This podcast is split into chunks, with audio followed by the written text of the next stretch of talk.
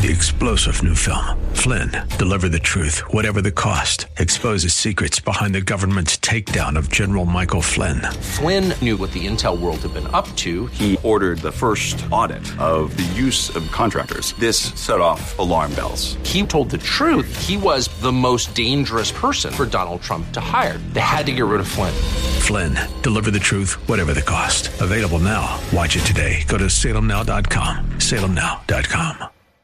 Go, piss free. The following program is Spot No Truth Incorporated.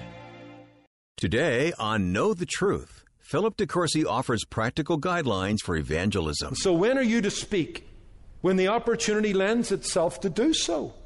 Wisdom is having a feel for the moment and how to respond to that moment. And you know what? You and I need to have our antenna up evangelistically all day long. And we need to look for those moments that God is most definitely going to send our way where we have an opportunity to speak the gospel of God's grace graciously.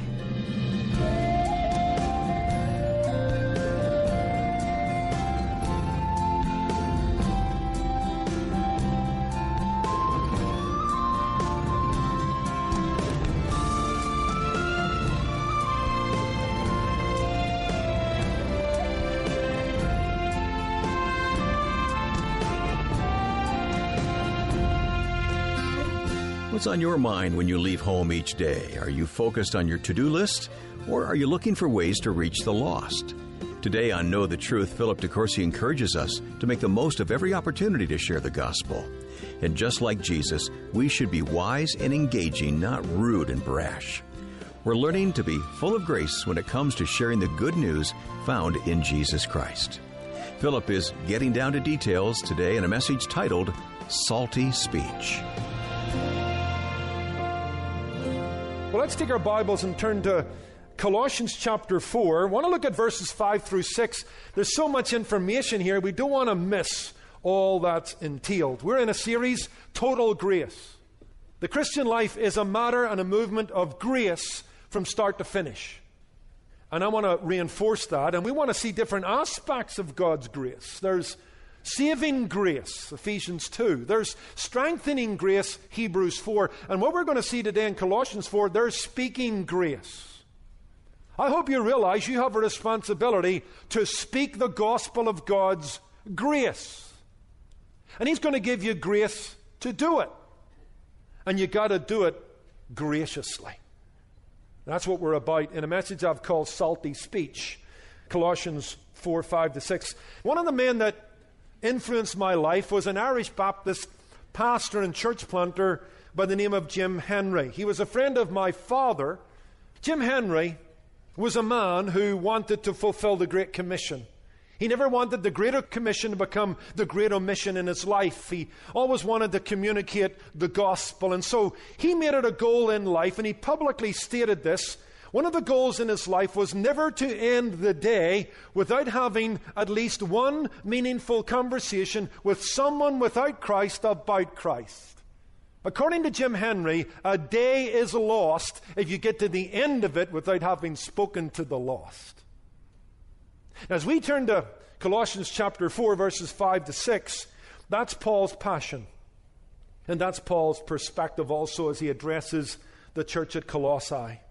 Walk in wisdom towards those who are outside. That's not just outside the church gathering, it's outside Christ, outside salvation. Walk in wisdom towards those who are outside, those without Christ, redeeming the time let your speech always be with grace, seasoned with salt, that you may know how you ought to answer each one. Paul encourages the Colossians to go through life with their eyes wide open, looking for every possibility to share Jesus with those without him. So, here's my outline be tactful, be thoughtful, be tasteful. Here's the first thought be tactful. Verse 5 Walk in wisdom toward those who are outside. Conduct yourself smartly before the world. When you break the huddle on a Sunday morning and you go to play the game of life, act smartly, be wise, or to put it simply, act with tact. 1 Thessalonians 4:12, write it down, speaks about walking properly before those who are outside. You and I have a God given responsibility to be tactful towards those who don't know Christ, to act properly, to gain their respect where that is at all possible. Some are so disposed against the gospel, no matter what you do, no matter what you say, you'll never win them. But I think a majority of people will listen, a majority of people will seek to hear you out, and it's your job to make them at the end of that conversation, having watched your life go, that's the real deal. And you gain their respect by punctuality at work, polite conversation, compassion towards them and their hurt, all of that. And for a few moments, I want to think that out.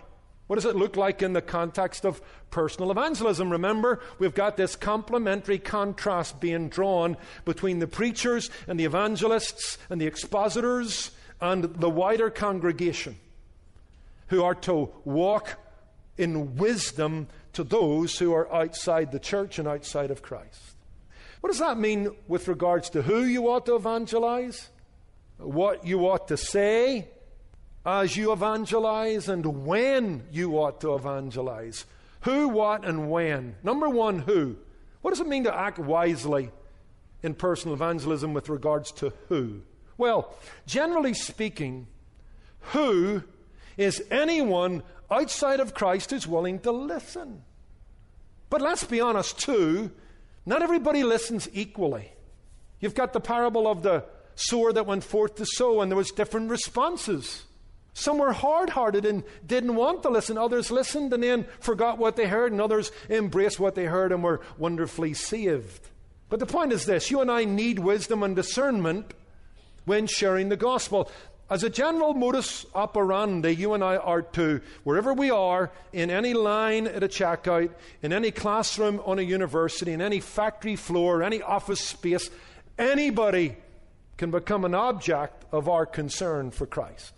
That ought to be the case most of the time. But wisdom would remind you sometimes there may be a better time to speak, or that person's not at a place to receive. You say, Pastor, are you sure? Well, I'm taking the idea from Matthew 7 6, where Jesus says to his own disciples, Don't give holy things to dogs, and don't cast your pearl before swine. So while you and I go out today with the idea that anybody I meet is someone I want to share the gospel with, be cautious, be discerning, be wise as to who some people are not ready to receive. Some people are antagonistic and hostile, and you can only pray for a better opportunity at a better day. So you get the point. Number two, what? What are we to share? What are we to say? We're told to speak, to actively share our faith on a daily basis in the midst of life. But what would the content of that speech look like, seasoned with grace and salt? Well, let me say this the issue I'm addressing is not the content of the gospel. We all know what that is. There's one name under heaven given among men whereby they might be saved. Jesus is the way, the truth, and the life. No one comes to the Father but by Him. So if you're going to share the gospel, you've got to get people to Him because they'll never get to the Father without Him. But what I'm addressing is how do we draw people to the cross where we want to clearly communicate the gospel?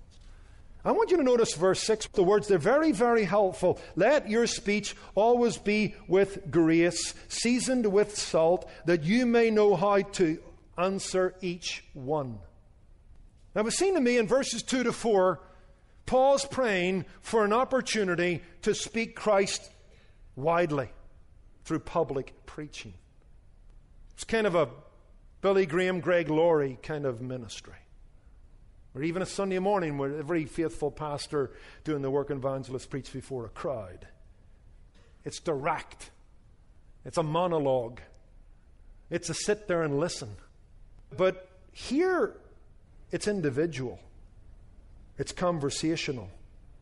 It's dialogical. And those two things complement each other. They aren't meant to be happening at the same time.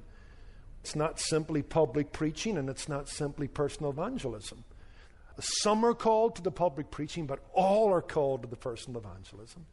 And it seems to me you've got to treat each person as an individual. That's the wisdom that's here. Who? What? What ought you to say? Well, it seems to me you ought to say what's appropriate given the person you've just encountered. Give them an appropriate answer to their situation. Some people are prisoners to intellectual questions. Does God exist? Is the Bible true?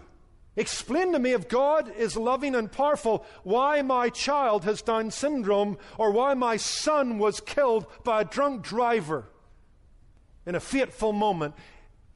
You've got to address some of that before I'm going to listen to you about Christ. Or some people have emotional hang ups, they're hurt. And some of them would even make an argument they've been hurt by the church official. And that's a barrier. And some people just can't see themselves ever getting saved given their sinful habits, their addictions, how far they've fallen. I mean, you know the spectrum of people. Some have got intellectual, some have got emotional, some have got practical issues. Now, we all know where we've got to get them. We've got to get them to the foot of the cross. There's only one gospel we're going to preach, and that's Jesus Christ. One name under heaven. But you know what? It would do them good, and I believe it would reflect the glory of God well, that you and I would address them creatively, wisely, personally, and individually. We need to navigate those waters with great skill and adeptness.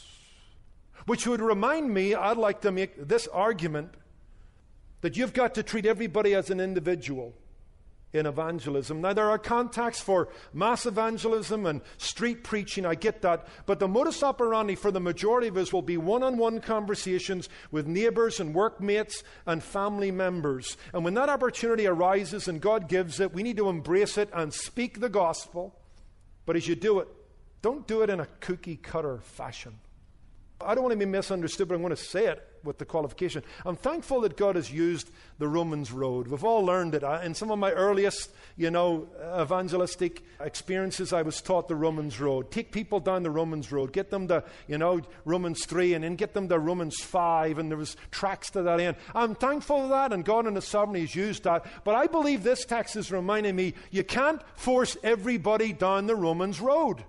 There isn't a way or a technique that covers everybody. So when it comes to wisdom, the who and the what, we've got to have a targeted approach. As time allows and opportunity allows, I, I, realize that can be qualified, but in the normal set of circumstances, as you get to know that person and God gives you an opportunity to share the gospel with that person, you've been thinking about how you might do it. And when the opportunity comes, you give them the answer as each man requires. You don't go skipping past their intellectual questions. You don't poo poo their emotional hang ups. You understand the darkness of their sinful habits. And you try and bring the hope of the gospel to them. In fact, if you read the Gospels and see what Jesus did, I don't need to tell you this or give you examples. You'll know that he didn't have a cookie cutter approach. He didn't deal with Zacchaeus the same way he dealt with a woman caught in adultery.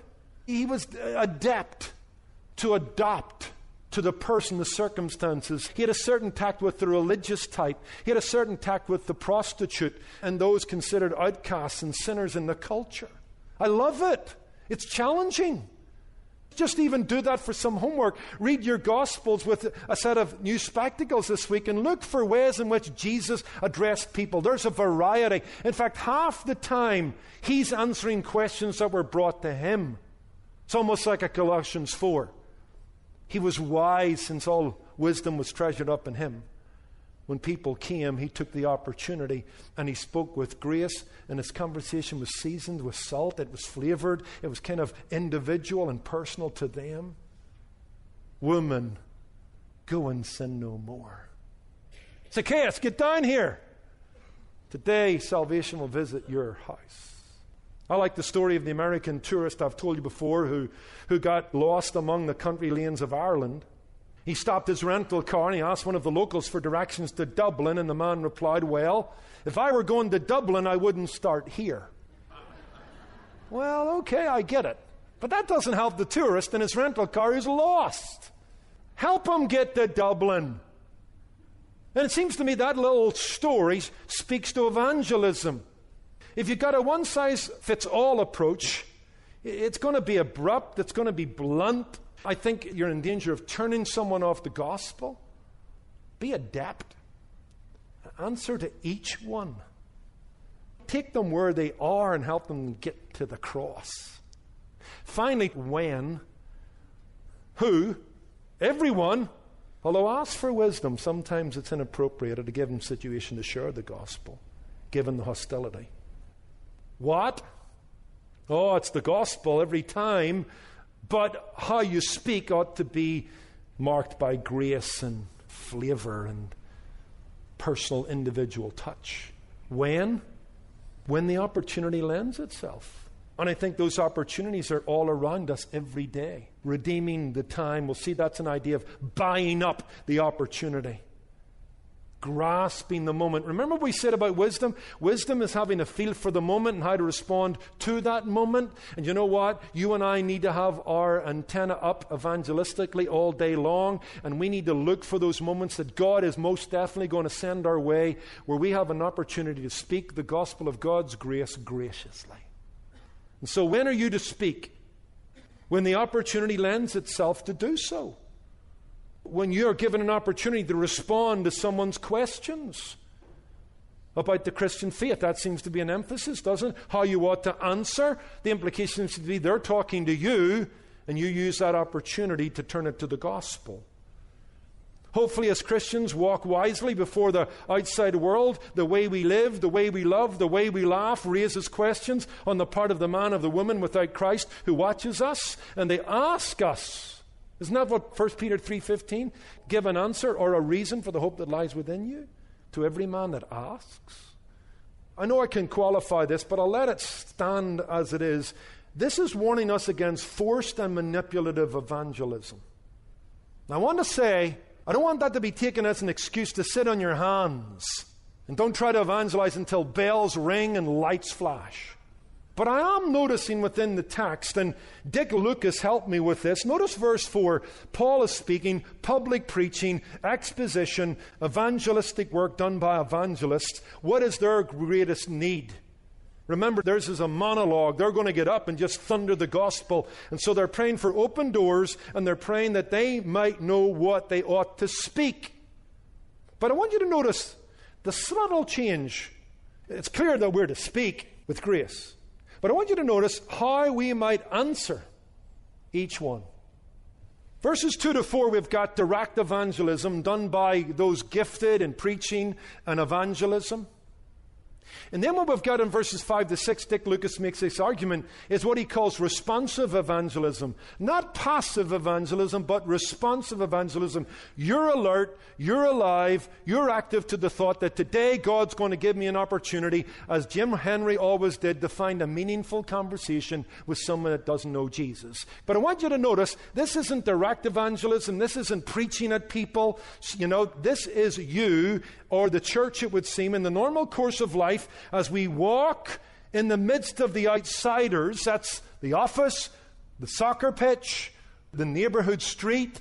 You're there, and God's going to give you an opportunity to speak. And most of those opportunities are going to come as you respond to things your neighbor has said or a question they have asked. And then you're going to ask for wisdom to do it graciously and grippingly. This is conversation, this is life. This is insiders in contact with outsiders on a daily basis. Pray that we might know how we ought to speak, says Paul, the preacher. And then he says, and you need to pray that God might give you wisdom to know how you ought to answer those who ask of you in the midst of life.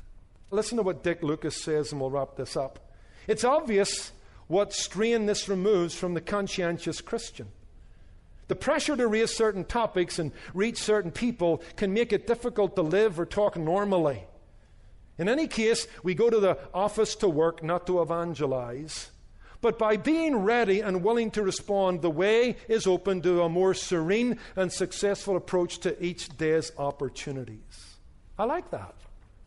It's taking the anxiety out of evangelism it seems, Acts 8 4, that they went about everywhere gossiping the gospel. This was the calling of the majority of Christians, where their antenna is up every day.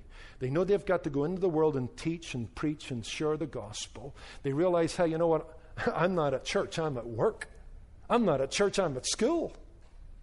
And you're going to sensitively appreciate the difference You're now in the outside world, and you can't go barging and bullying your way into a conversation. That's what John Newton's trying to think out. How do I insert the gospel into polite conversation? Lord, give me wisdom. Guys, let's talk about it. And Paul's helping us to do it.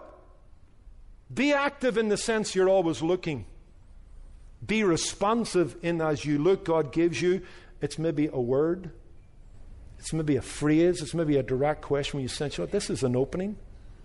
And you say to that person in the line at the coffee shop, in the shop, on the sports field, you know what? Can I share something with you? And boom, you bring the gospel in creatively, sensitively, graciously. That's so helpful. Many are given to direct evangelism and they're gifted in that area. But we are all called to speak with grace, the gospel of grace. And we'll do that as we respond to the God given situations. And we'll do that as we've taken time to get to know the people within our circle of influence. And we tailor and we target them with words that are appropriate to them, that answer their intellectual questions, that address their emotional hang ups, that speak to them about the power of the gospel to break their cycle of sinful behavior. Amen? Let's pray. Lord, we thank you for this challenge. Help us, like Jim Henry, to make it our goal in life each and every day to have a meaningful conversation with someone without Christ. Lord, that won't happen if we're not looking for it. That won't happen if we don't have answers to their questions. That won't happen if we are adept in adapting to the situation you present us. So help us to work at the work of evangelism. Help us to be personal in personal evangelism. Lord, we thank you for preachers and evangelists who've gifted, who excel in this arena. Bless them. Give them platforms to preach. Bless our radio ministry across this country. But Lord, all of us are called to speak with grace, the gospel of grace. Lord, some of us have been silent for too long. Help us to speak. Some of us have been blunt and ungracious and done the gospel harm. Help us to repent. Help us, Lord, to be good ambassadors and gracious ambassadors for Jesus Christ. Help us to realize that a day is lost if we don't speak to the lost. And we ask it in Jesus' name. Amen. Amen. That's the powerful and practical message about evangelism from Philip DeCourcy here on Know the Truth. And as just part of the new Total Grace series, we're exploring how grace saves us, grace changes us, and grace shapes us so we can make the gospel known. For more resources about God's life changing grace, visit us online at ktt.org. And while you're on our website, be sure to take the KTT Listener Survey. It's your chance to tell us what Know the Truth means to you. Now, the new year has just gotten started, and we're already working hard to put together some great studies for 2019. They include our current study, Total Grace, plus a new series in Daniel and another about heaven. But let me remind you that Know the Truth wouldn't be here without you. It's the financial support of faithful listeners that makes it possible for us to share the bold and convicting Bible teaching of Philip DeCourcy all through the year. Your generosity is what sends out God's truth through the ministry of Know the Truth. Now, when you give today, we'll send you the book called Grace Focused Optimism by C.L. Chase. Philip will be referring to this book throughout our current study, so it's a great one to start reading now. You'll learn how to live a life governed by grace, the grace that transforms your heart your relationships, and your love for God. Request the book, Grace Focused Optimism, when you make a generous donation to know the truth. Call right now, 888 644 8811, or go to ktt.org. And when you visit our website, be sure to let us know how this ministry is impacting your walk with Christ. You can do that when you take the Know the Truth listener survey that you'll find on our homepage. This is your chance to tell us what matters most to you. Again, the survey is online at ktt.org. Again, that's ktt.org. I'm your host, Wayne Shepherd. Learn more about God's amazing total grace when you join us Friday on Know the Truth. Today's program was produced and sponsored by Know the Truth Incorporated. Jesus said, You shall know the truth, and the truth shall make you free.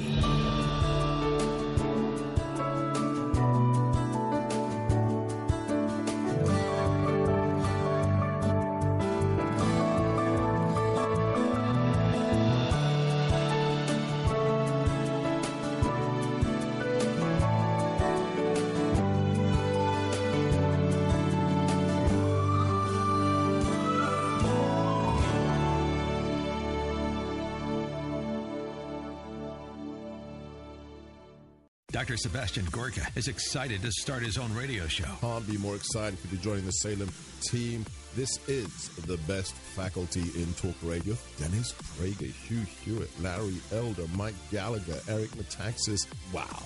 We love it. America First with Dr. Sebastian Gorka. America First with Dr. Sebastian Gorka. Weekday afternoons at 3 on AM 780 WAVA. Weeknights at 10 on AM 570 The Answer. And all the time on Washington's AM 1260. You'll always get the straight story from Dr. Sebastian Gorka. Look at ISIS. Who, who talks about ISIS? ISIS was on the front page every day, beheading people. Nobody talks about them. Why? Because we have leadership in the White House. We have Donald Trump who is reasserting American leadership in the world. Starting January 1st, it's America First with Dr. Sebastian Gorka. Weekday afternoons at 3 on AM 780 WAVA and weeknights at 10 on AM 570 The Answer. Three star general Michael J. Flynn, head of the Pentagon Intelligence Agency, knew all the government's dirty secrets. He was one of the most respected generals in the military. Flynn knew what the intel world had been up to. He understood its funding. He ordered the first audit of the use of contractors. This set off alarm bells. The explosive new documentary, Flynn, Deliver the Truth, Whatever the Cost, uncovers the facts behind this scandal. Flynn told the truth. He was the most dangerous person for Donald Trump to hire. I find out the worst enemy that I'm going to face in my life is right here in America. They took my assessment and they wanted me to change it. And I was like, I'm not changing it. They had to get rid of Flynn. With in depth interviews, archival footage, and never before seen personal records of the man behind the headlines. I just felt like I was drowning. Flynn, deliver the truth, whatever the cost. Available now. Watch it today. Go to salemnow.com. Salemnow.com.